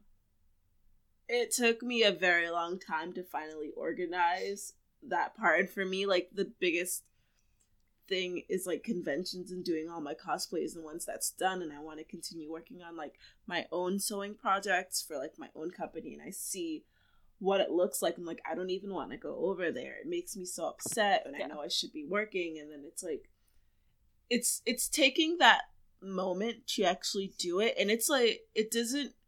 And when I say when I do it, I don't even do all of it at once. Like there's still a lot to be done, but I'll start with one box and figure that Mhm. out. yeah, And I mean, you should just do it one. one at a time, but it's also like it's continuous. Like it's like you're gonna Yeah. the more you, You- yeah, design, know, the more you- that is going to be there. It's Yeah, it's not like once you finish it, all of a sudden that area is going to permanently be It's- organized. nope. Yeah.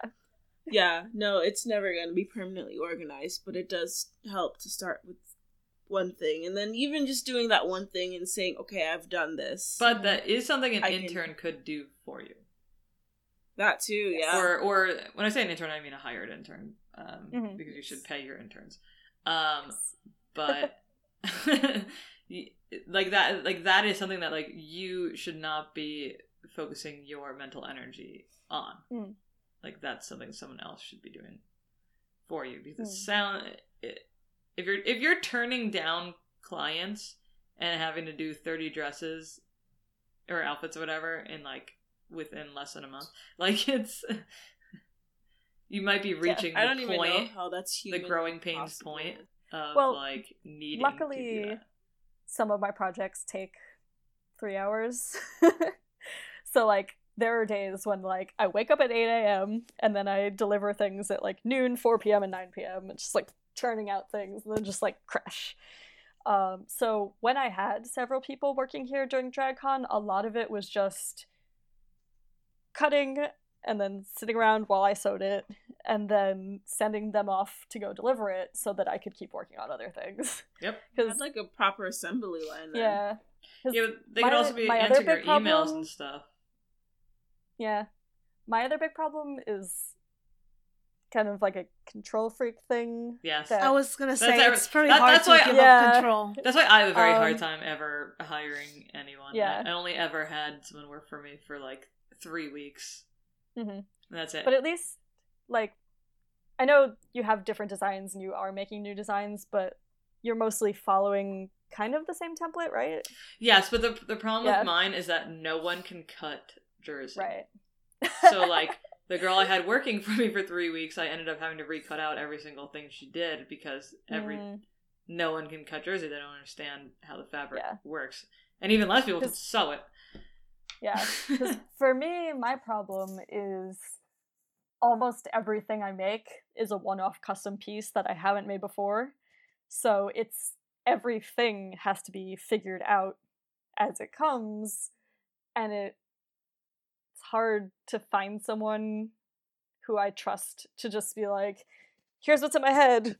Make it happen. Like dig in my big box of patterns, figure out which one would work best, and make a new pattern.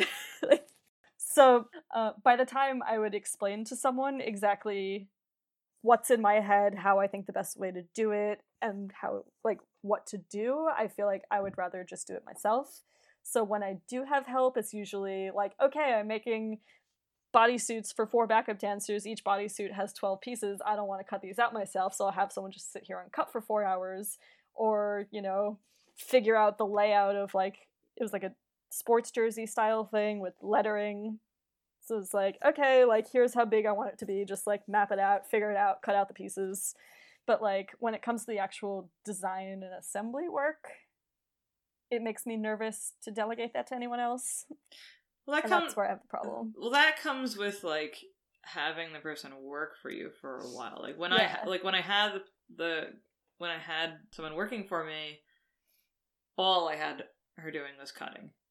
Mhm. All I had her doing was cutting, and like I said, she, she didn't do a great job at it. But she also was like you know brand new to it, like a college like kid. Uh, col- I'm sorry, a college woman. Uh, you know what I mean? She's like kid. She's probably like 19 or 20. Um, um, and just like I would like, it's not like I was about to be like, okay, like I'm gonna have her sew these things, and I had to do the math for everything for her. So basically, like I had to like work out every single thing before she came in, and then I was like, okay, like follow this exact like these like coordinates on the fabric basically um because like like you everything is custom Mhm. um yeah I, just, I i do think it's very hard for custom designers to give up any control I also have a good story going back to the previous topic. Um, there's this other Brooklyn nightlife designer, Diego Montoya, who he makes a lot of Sasha Velour's things, like all of her beautiful sequin things with the big headpieces. So the DragCon look we collaborated on. He made the bodysuit, the blue alien bodysuit that went underneath, and I made the dress that went over top. So we're at this fitting together and we're sitting and talking, and he asked me if I had a studio, and I said no. And he was like, You really need to get one. And he told me that because he blew up really fast. Like, he was just kind of doing his thing in Brooklyn, no one knew who he was. And then Sasha kind of recruited him as her signature designer. And then people saw what he was doing for her, and all of a sudden everybody wanted to work with him. And he told me, I didn't realize I needed a studio until my friend had to yell at me that it was unreasonable that I got rid of my bed and was sleeping on the couch to make room for Oh, more no. stuff. yeah no it's So- it's real it's like a real So it's like- thing. Okay, I think I should get on top of this. yeah like i ha- like i have a my studio space is in my house but it is its own Yeah. it's it's its own sanctioned area. It's the biggest room in our house.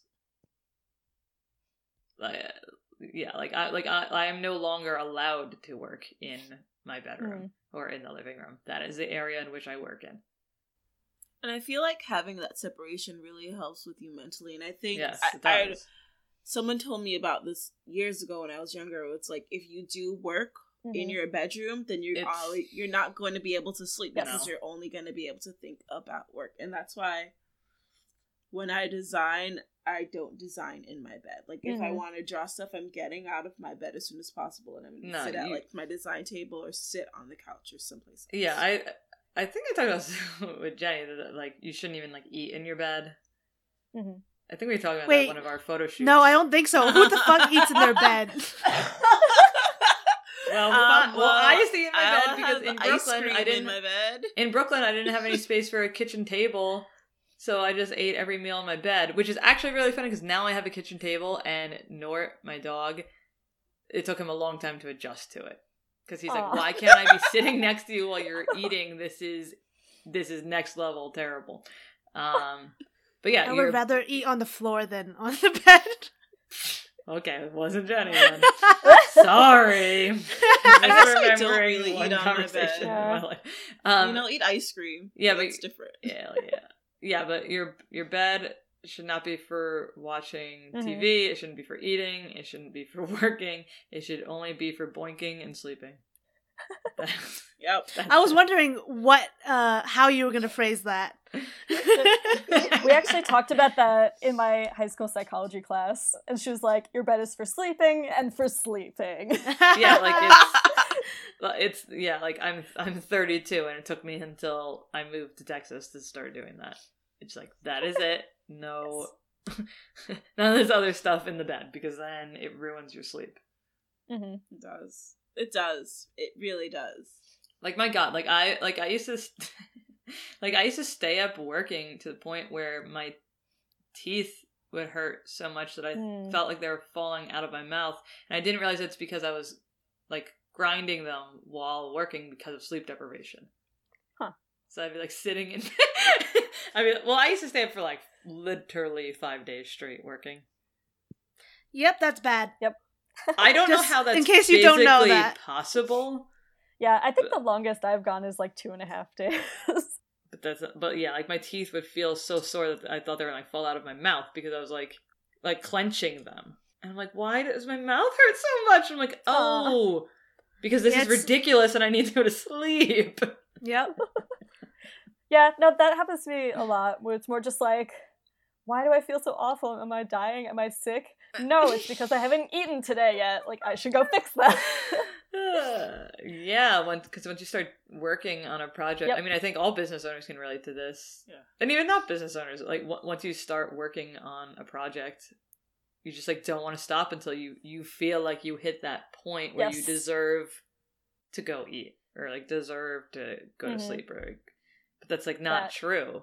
Like like It's you're a human that- and that's just like part of life. You need to eat.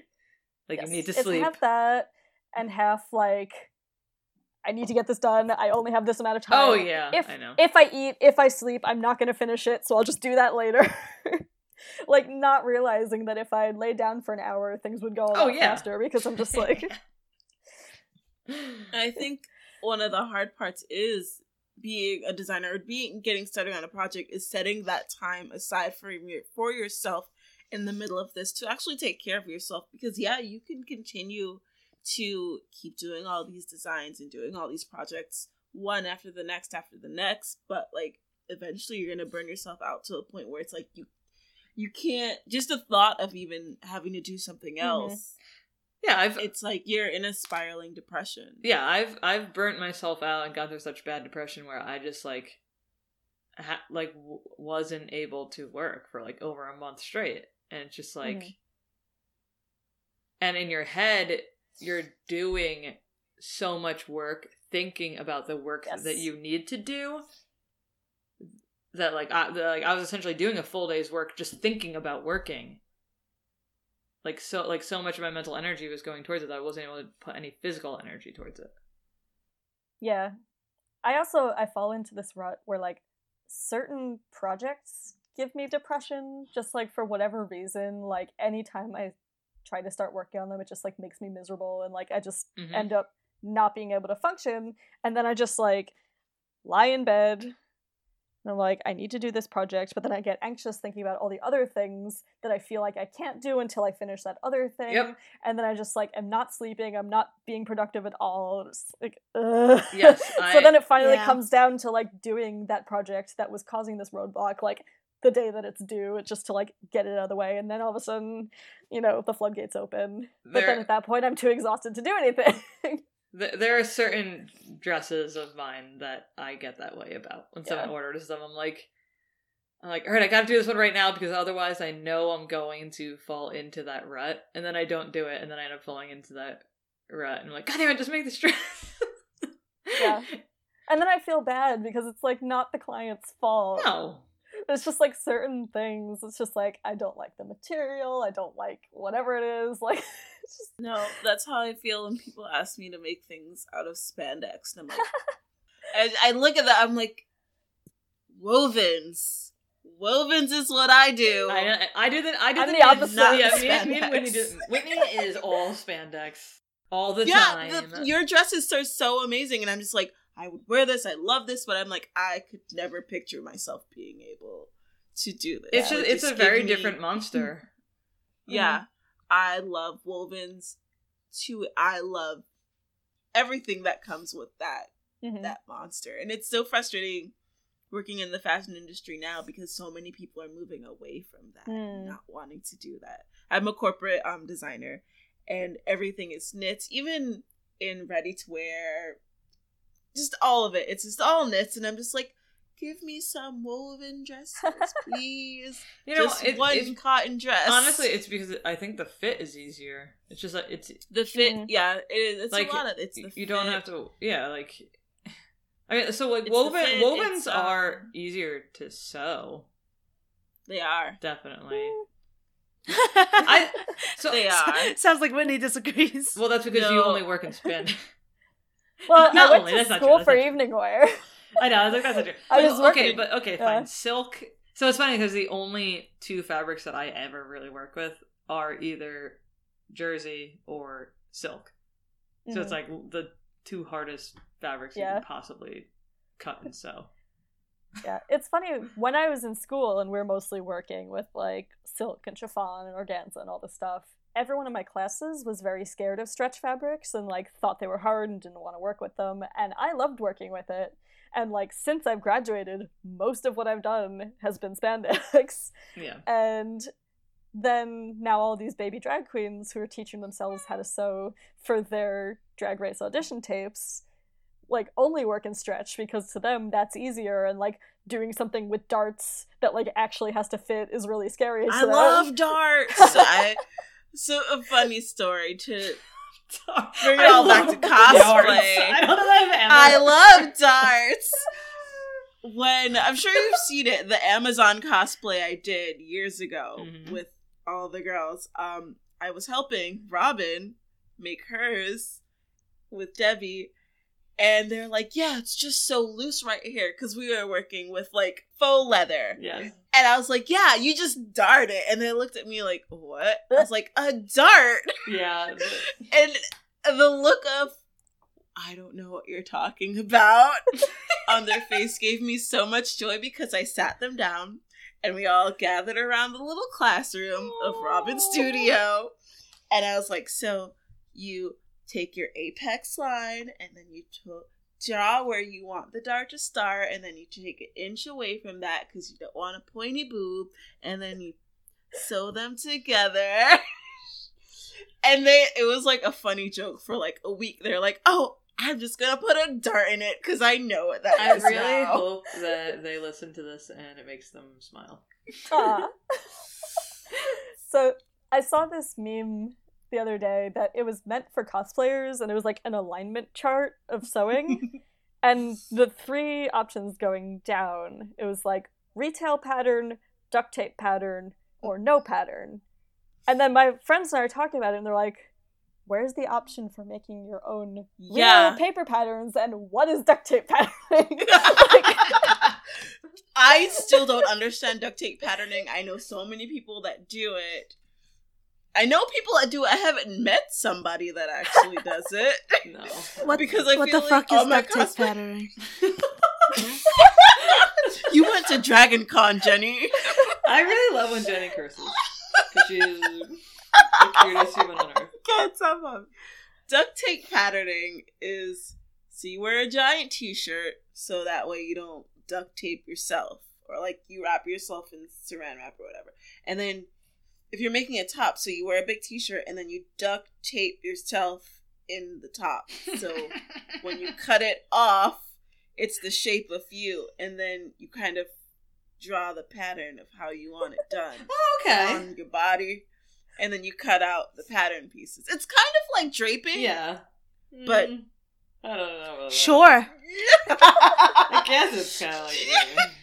It's kind of like draping. It's I. It's like somewhere between draping and pattern making. Yeah. it's like three D pattern making. Yeah, I get it now.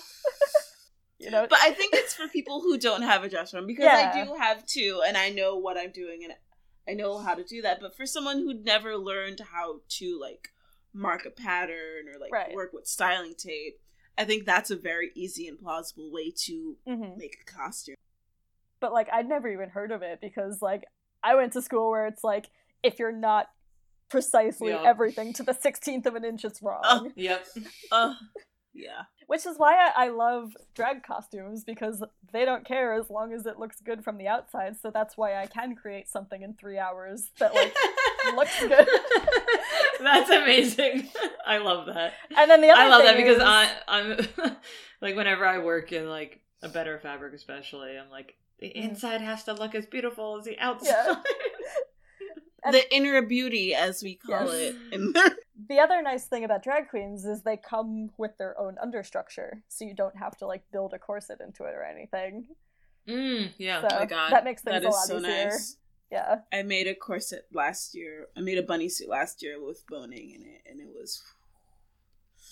I forgot what that feeling felt like of wearing boning and being cinched all the way in for an entire day. Mhm. Um, yeah, I definitely used to wear corsets, and I don't care about that anymore. Tank tops and shorts or my dresses. I need comfort, and that's it.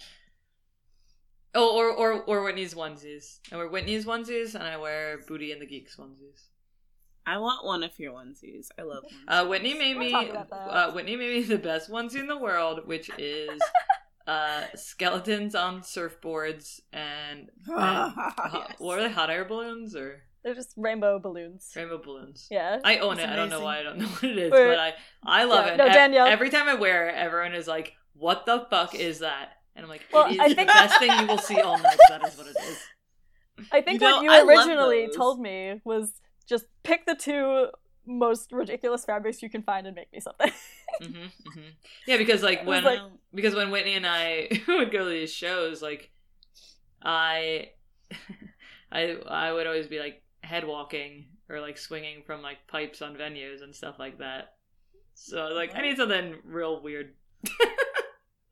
okay. All right. Uh, so is there anything that you like, like when you're going through like burnout or anxiety or anything? Is there anything you that like helps you to get through it, or like any phrases that you repeat to yourself? Um, so there's two things that I do. I have this little ritual that I do that like I posted it on my Facebook like as if it was like, you know, a meditation ritual or like a spell or something. So I go for a walk. I stop. There's this like homemade gourmet donut shop a couple blocks from where I am. So I go there, I get a donut. It's like they're really cheap. They're like cheaper than Dunkin' Donuts and they're homemade and they're really good. So I go there. Uh, you have to tell me this Yes. later. I love donuts. Um, the place is called Moe's Doughs in Greenpoint. They do ones where they just like crumble up an entire Snickers bar and put it on Oh. top. Um, Oh, it's that, have- that reminds me of like voodoo donuts. yeah, it's similar to that, hmm um, but cheaper.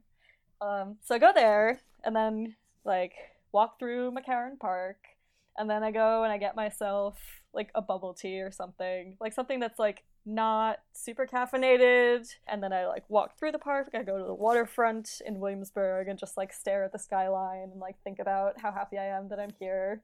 And there's like this one pier in Williamsburg that has this sculpture on the end of it and you can just sit there. And there have been times i've gone there at like 10.30 at night and there's just a couple other people doing the same thing. We all just sit there stare at the water stare at the skyline. Nobody says anything. Nobody bothers each other. And then just like walk around till you get tired. If it's during the day i like to just there's a bunch of little thrift stores in the area so i'll go there like pinpoint the most ridiculous absurd thing that they're selling. Go try it on for fun take a picture, send it to my friends. If it fits and it looks good, then I'll buy it. If it's like under twenty dollars, um, and then just like walk until I get tired, go home, take a shower, take a nap, and then usually I feel ready to get started again.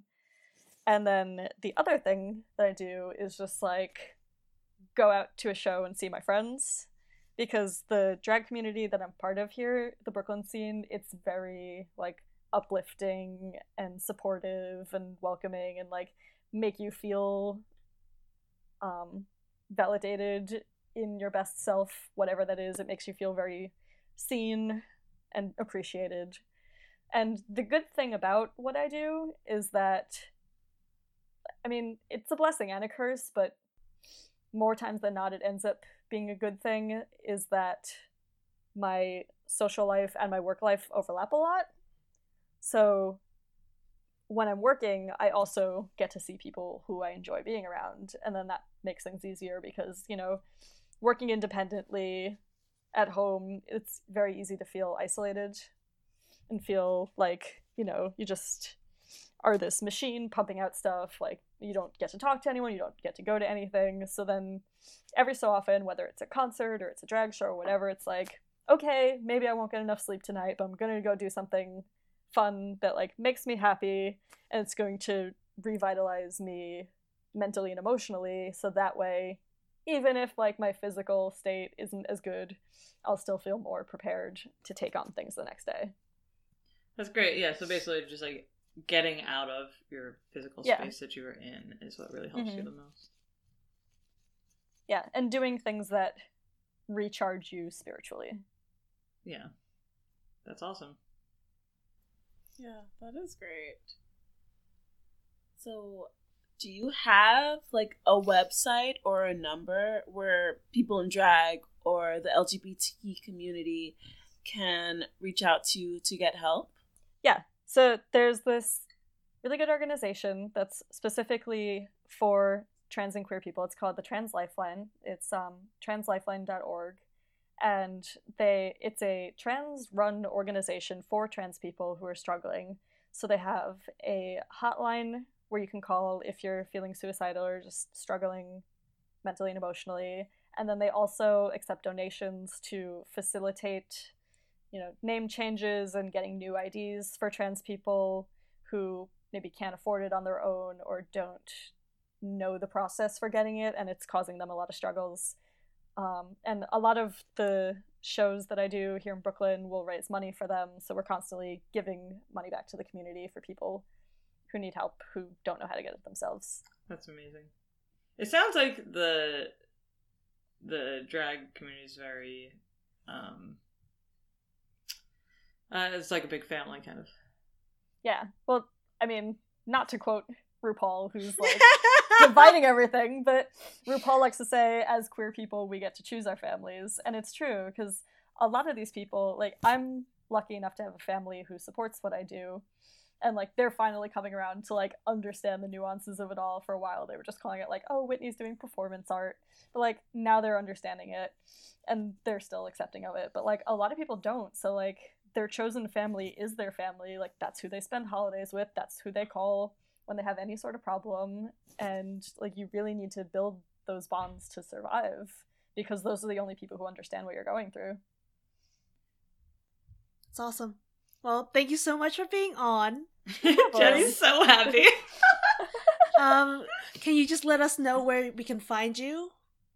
sure um the main place to see all of my work both my personal drag and designs that i'm making for other people is on my instagram which is black and white striped you can also find me on facebook um, it's Pierretta Viktori, P I E R R E T T A V I K T O R I. And then um, my, there's a link on my Facebook to my YouTube channel, which, like, I don't have enough followers yet to get a custom URL, so it's like this whole long garbled thing. Oh. But if, if all of you guys follow me, maybe I can get a better URL. Uh, and you should because your videos are great. Thank you. All your, your performances. And then if you follow me on Instagram and Facebook, there's just a running update of what shows I'm performing at or anything that's going on in my life that you should check out. Sweet. Yeah, that sounds cool. So we'll definitely go and give you a follow then. Mhm. You know, but thanks so much for listening. And if you like what you hear, subscribe, review, and rate us on our social medias. Which are Fandom and Wellness on Instagram Fandom and Wellness on Facebook. and Fandom Wellness on Twitter. So come hang out with us online and Be kind and take no shit. yay! Yay. Bye!